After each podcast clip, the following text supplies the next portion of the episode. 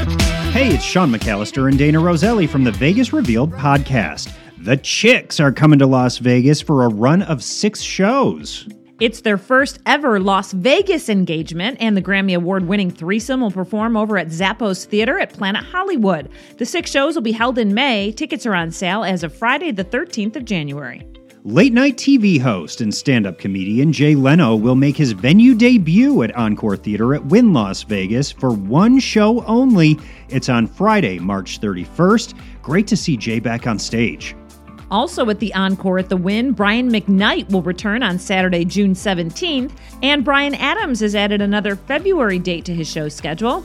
He has shows in January and February already on the books, but they're almost sold out. The additional show is set for Sunday, February 5th. In celebration of Lunar New Year, Bellagio Conservatory and Botanical Garden has unveiled its breathtaking new display, Year of the Rabbit. You can go see it for free through March 4th.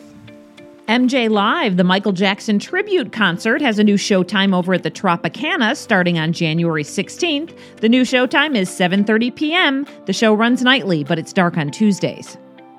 Universal Parks and Resort is bringing a new permanent entertainment attraction to Las Vegas. It's a horror theme and will be the anchor tenant in a new 20 acre expansion of the Area 15 Entertainment District. And that district is just to the west of the Las Vegas Strip. The experience will also include a variety of food and beverage spaces by day that will turn into haunting bars and eateries by night.